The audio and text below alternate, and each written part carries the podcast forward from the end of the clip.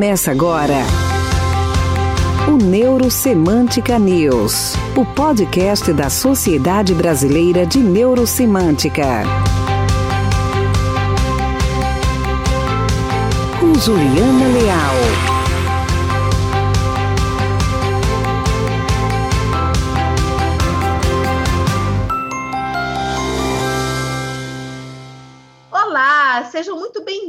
Bem-vindos ao segundo episódio do podcast Neurosemântica News, produzido pela Sociedade Brasileira de Neurosemântica. Você confere o primeiro episódio nas principais plataformas de podcast, como Spotify e Anchor. Acesse agora mesmo pelo link disponível em nossas redes sociais. Eu sou a Juliana Leal, diretora de marketing da Sociedade Brasileira de Neurosemântica e em nosso segundo encontro, vamos falar sobre resiliência. No dicionário, encontramos a seguinte definição sobre resiliência: é a capacidade de recobrar facilmente ou se adaptar à mudança. Mas será que é somente isso? Para debater o tema, os nossos convidados de hoje são Rosa Castro, ela é psicóloga, treinadora de neurosemântica, meta-coaching com mais de 20 anos de experiência na área do desenvolvimento humano, pioneira da neurosemântica no Brasil. Rosa foi a primeira mulher brasileira certificada em neurosemântica nos Estados Unidos pelo Dr. Michael Hall.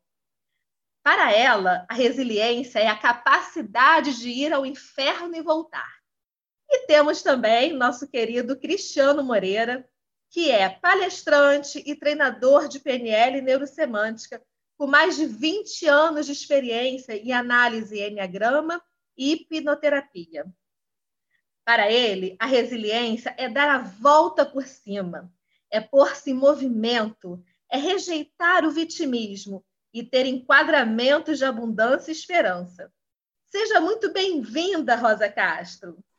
Olá, Juliana. É um prazer estar aqui com você. Muito obrigada pelo convite. É um prazer estar aqui com o Cristiano e fazendo esse trabalho maravilhoso né, para a nossa Sociedade Brasileira de Neurosemântica. Boa noite a todos. Obrigada, Rosa. E seja também muito bem-vindo, Cristiano Moreira. Olá, Juliana. Olá, Rosa. É um prazer estar aqui com vocês. Estou né? muito feliz aí pelo convite e vai ser muito bom esse podcast. Obrigada, Cristiano. Rosa, nossa primeira pergunta vai ser para você. Você falou que para você resiliência é ir ao inferno e voltar. O que significa esse termo ir ao inferno e voltar para você? Na verdade, Juliana, essa expressão eu ouvi do Michael pela primeira vez, que resiliência é ir ao inferno e voltar. E eu adorei, né? Porque eu já fui ao inferno algumas vezes e voltei. Você já? Então, é exatamente isso, né? É aquele momento onde você é, é tomado por uma mudança brusca, seja ela de que natureza for, né?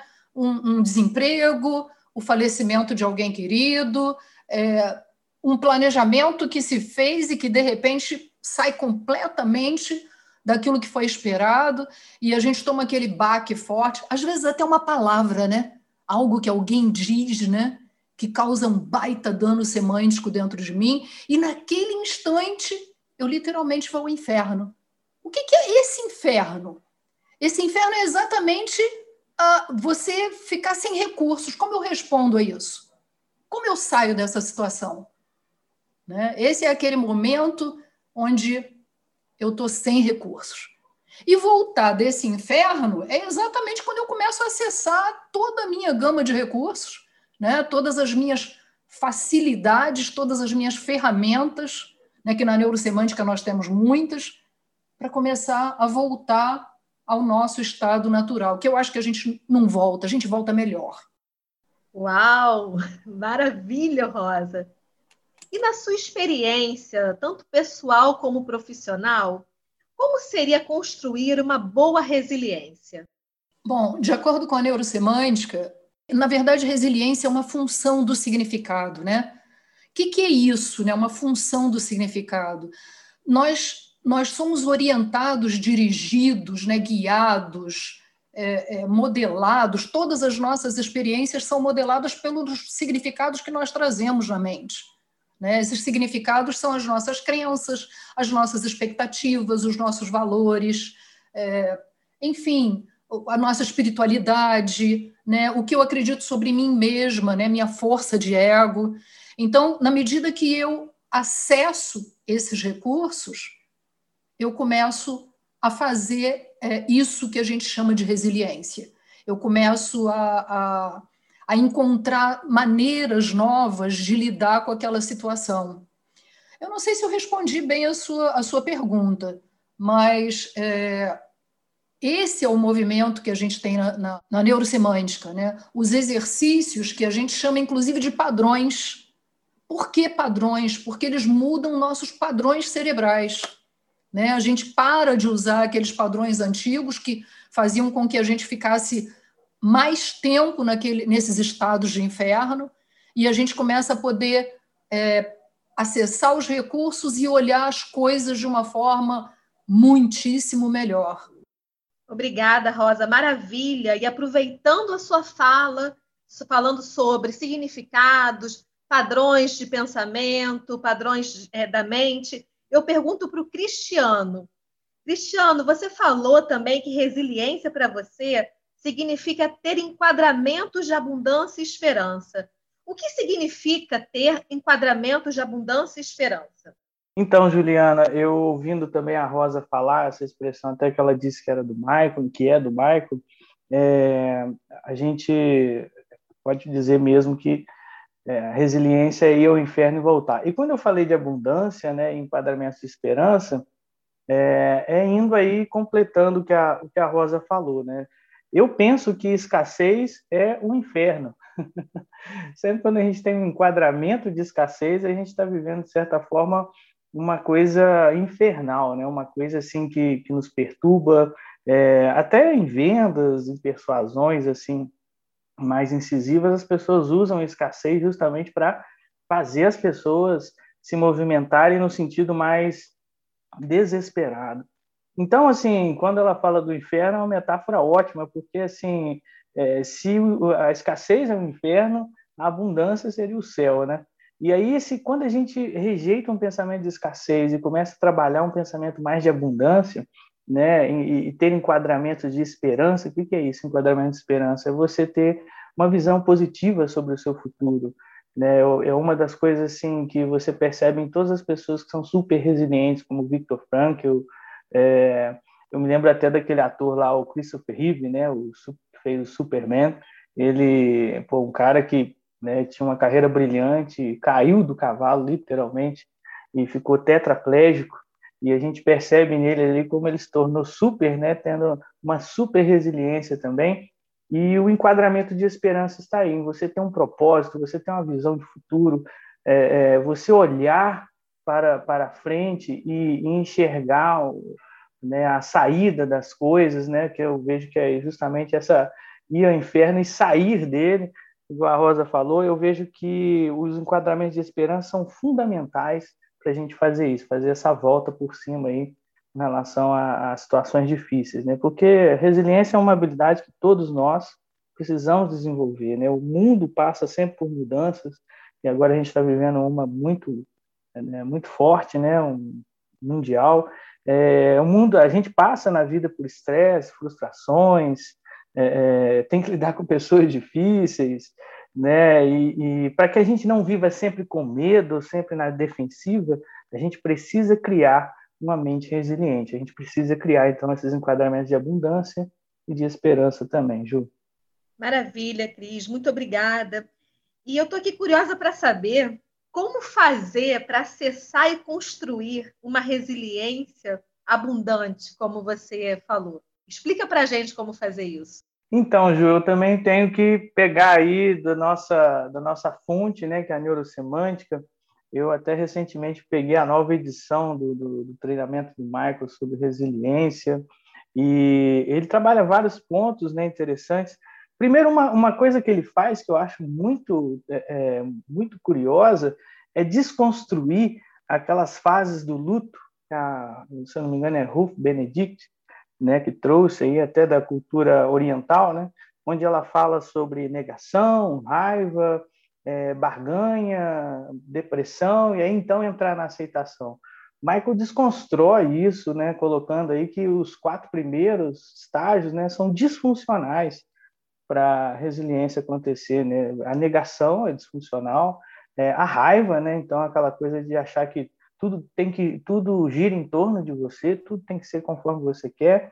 A barganha, que é uma coisa assim até infantil, né? Quando, quando a gente era criança, ficava barganhando com a mãe ou com o pai, nós tínhamos que é, é, se eu fizesse tal coisa, tal coisa acontecer. E a depressão nem precisa falar, né? O quanto é disfuncional nesse sentido. A aceitação é sempre o primeiro passo, né? O primeiro passo para a gente então entrar de vez aí no mundo da resiliência, né?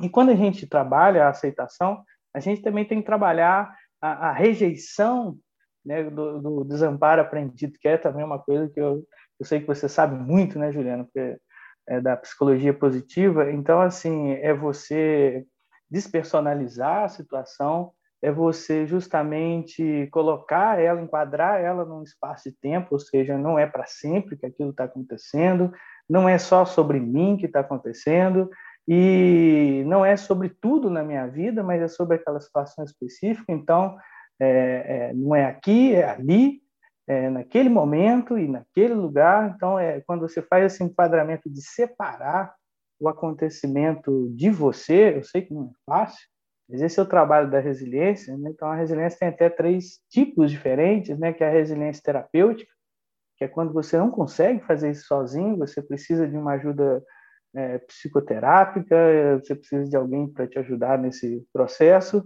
Você tem a resiliência do dia a dia, que é essa que todos nós aí precisamos trabalhar, treinar, exercitar, e tem os super resilientes, né, que é o caso de Victor Frankl e outros aí que tem na história que rapidamente fazem esse processo acontecer e é, é, se colocam, dão a volta por cima, né? O Victor Frankl, por exemplo, na logoterapia na Segunda Guerra, ele fez isso, né? Pegaram as coisas dele, pegaram a família dele, né? E ele perdeu praticamente tudo e logo ele pensou, vou começar a escrever o livro de novo, né? O livro que eles tinham jogado no fogo. Então, é, é, essa super resiliência, né? A gente pode treinar ela nós no dia a dia e outras pessoas podem buscá-las também essa resiliência também na psicoterapia, né? É indicado aí dependendo da situação, ou da perda, ou do preparo que a pessoa tem. Obrigada, Cristiano, excelente. Agora eu vou fazer uma pergunta para Rosa. Rosa, como podemos utilizar a neurosemântica para sermos mais resilientes nesse processo de pandemia que estamos vivendo já há um ano? Juliana, é, como novamente eu falo, né, como resiliência é função de significado, qual o significado né, que eu quero dar para tudo isso que nós estamos passando. Eu tenho, desde o primeiro instante, né, desde o primeiro instante, quando eclodiu né, a pandemia aqui no Brasil, né, março do ano passado, é, a gente vem é, passando por fases, né? E eu acredito que em cada fase dessas, a gente pode escolher um significado novo. Né? A gente pode escolher não se misturar, conforme o próprio Cristiano falou, né? não se misturar com aquilo que está acontecendo. A gente pode é, exercer os nossos quatro poderes, isso é neurosemântica pura. Né? Os nossos quatro poderes fundamentais de escolher o que pensar, porque o que eu penso gera o que eu sinto, o que eu falo dentro de mim 24 horas por dia e, portanto, gera o meu comportamento. Então, eu preciso estar muito atento aos, ao estilo de pensamento que eu estou escolhendo pensar. Né? E, e, mais do que tudo, acreditar que, que isso vai passar. Né? E a gente está vendo que a cada mês era mais rápido, né? era, era de um dia para o outro, às vezes agora a gente já está um pouquinho melhor, né? já está a cada semana, a cada mês, uma novidade, agora a gente tem a vacina. E, e assim, é, o que, que eu quero pensar sobre isso? É uma escolha. É sempre uma escolha. Se eu escolho, se eu faço uma escolha que me coloca é, num estado de ansiedade, num estado de é, sem recurso, eu, eu naturalmente estou buscando o inferno. Né? Quando eu acesso, conforme o Cris falou, né, meu, os meus espaços de esperança, né, os meus significados de esperança, de olha, isso vai passar, daqui a pouco a gente vai estar tá realizando os nossos, nossos planos novamente, eu vou estar tá na vida novamente. É, é, na vida, eu digo é, tete a tete, né? fisicamente com as pessoas, né? a gente vai poder voltar a abraçar. Vamos começar a, a criar esse futuro que, que só vai existir se eu criar na minha mente. Se eu não criá-lo, eu morro antes. Então, tudo é uma função do significado que eu trago na mente. Eu estou repetindo e batendo nessa tecla constantemente, exatamente para que quem, quem, quem está nos ouvindo perceba que é possível escolher o que quer pensar. Né? Não só é, pela, pela própria crise causada pela, pela pandemia, né, pelo coronavírus, né? A cada momento a gente sabe de pessoas queridas, pessoas próximas, marido, filho, mulher, de amigos, né, passando por essa situação e, e às vezes até perdendo entes queridos. E a gente precisa ter esperança, né? A gente precisa acreditar que vai sair desse lugar. A gente precisa acreditar numa visão positiva de que toda essa situação vai passar e que durante esse período eu posso usar a minha mente para focar em outras coisas, em novos cursos, em novos aprendizados, em desenvolver habilidades que de repente eu sempre tive vontade de desenvolver e até hoje não tive oportunidade. Então, assim, escolha, escolha, escolha, escolha. Que tal fazer as melhores escolhas? Né? O processo de, de, de de resiliência, ele é um processo natural no nosso corpo. Né? O nosso corpo se fere, né? um órgão é, é atingido, imediatamente o corpo busca é, é, é, a homeostase, né? busca fechar, busca curar, outros órgãos mandam né, energia, é, substâncias químicas para ajudar a, a, a, refazer, né, a regenerar aquele órgão, aquela pele. Então, é isso que nós fazemos. Nós vamos usar no, as nossas crenças, os nossos valores, os nossos sentimentos, as nossas expectativas, inclusive a nossa fé, né? que é um dos itens já lá do, do, do, né, do último estágio, né, de quando a gente se recobra por inteiro, porque tudo isso tem estágios. Né? A gente passa primeiro pelo baque, que é o que a gente passou, a gente vem passando há um ano um baque atrás do outro, né, em vários sentidos. E aí a gente entra né, no segundo estágio, que é a montanha russa, né, é o inferno propriamente dito, onde eu não sei o que, que eu faço. Né? Conforme o, o Cristiano falou, né, o, o, Michael descobriu que lá na, na, na, nas pessoas que estão é, em, em, estado terminal, ela, ela, a Elizabeth Kubler-Ross, quando, quando, quando mapeou isso, ela falou de negação, raiva, barganha, depressão, aceitação, e aqui na neurosemântica, a gente praticamente não vai usar sabendo que isso acontece. Mas a gente vai passar por isso aqui muito rápido, até por ser um pensamento infantil, né? conforme o Cris falou. Então a gente tem o baque, né? toma o baque, é o desafio se apresentando na nossa frente, a gente vai descer o inferno, só não precisa ficar lá para sempre.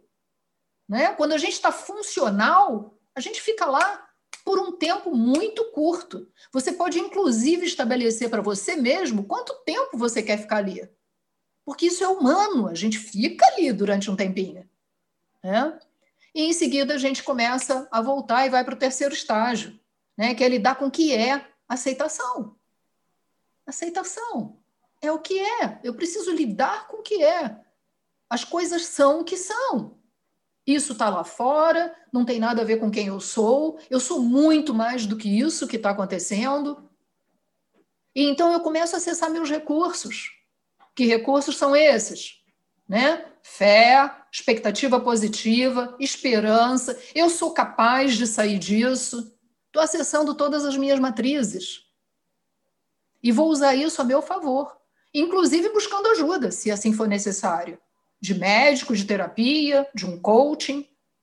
Né? A gente está falando de, de terapia quando a gente está falando da pessoa que realmente perdeu um ente querido.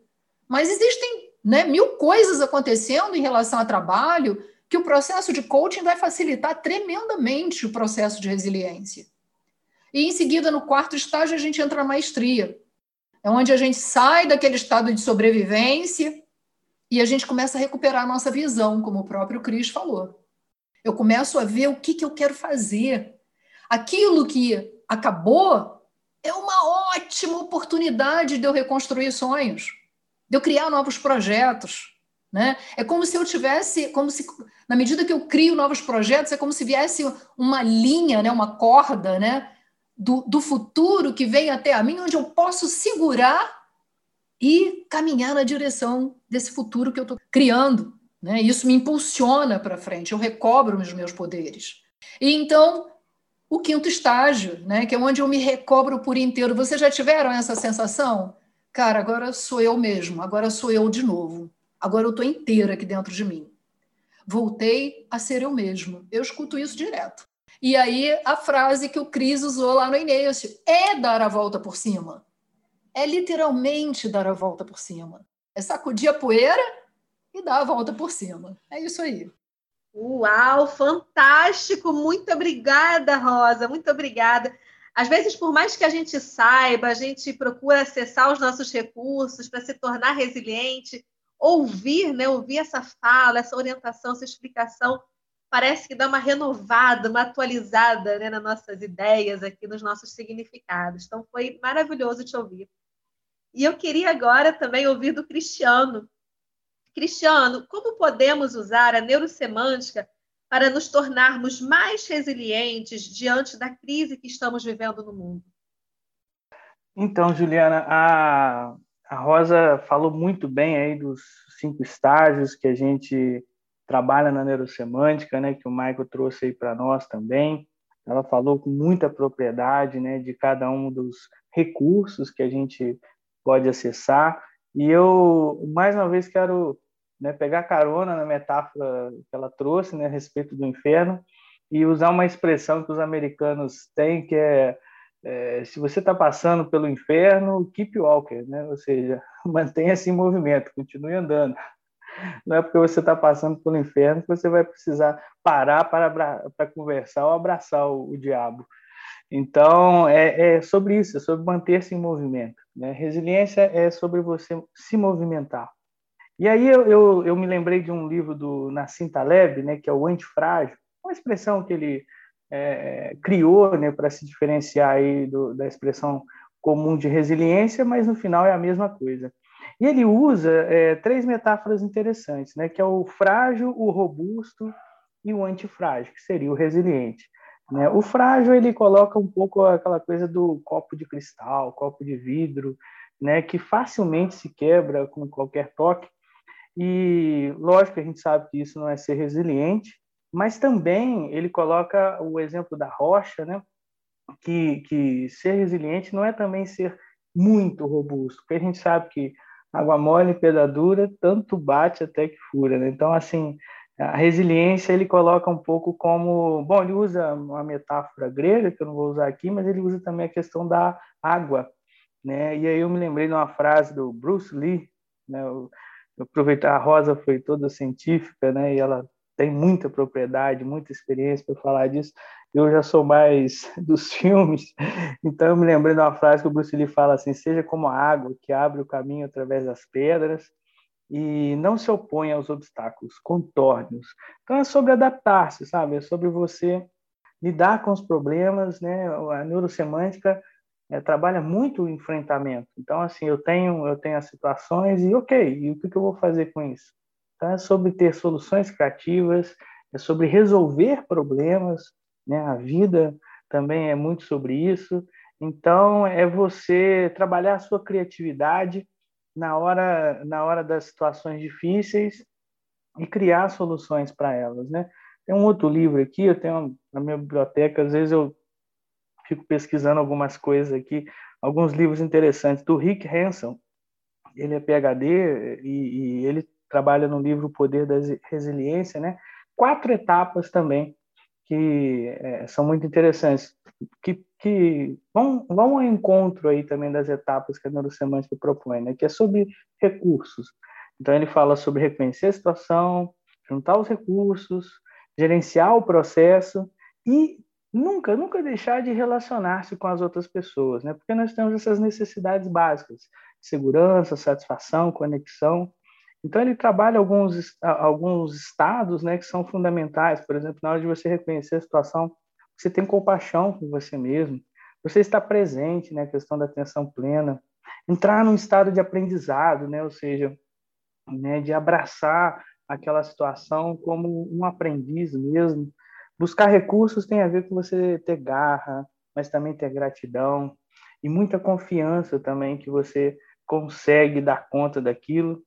Para gerenciar o processo, lógico a gente precisa de calma, motivação, né? E, e buscar as pessoas que nos apoiam, como a Rosa falou. E na questão justamente de estar com as outras pessoas, né? Você precisa aí de, de ter muita generosidade também, né? Que aí entra novamente o estado de abundância que eu falei inicialmente aí.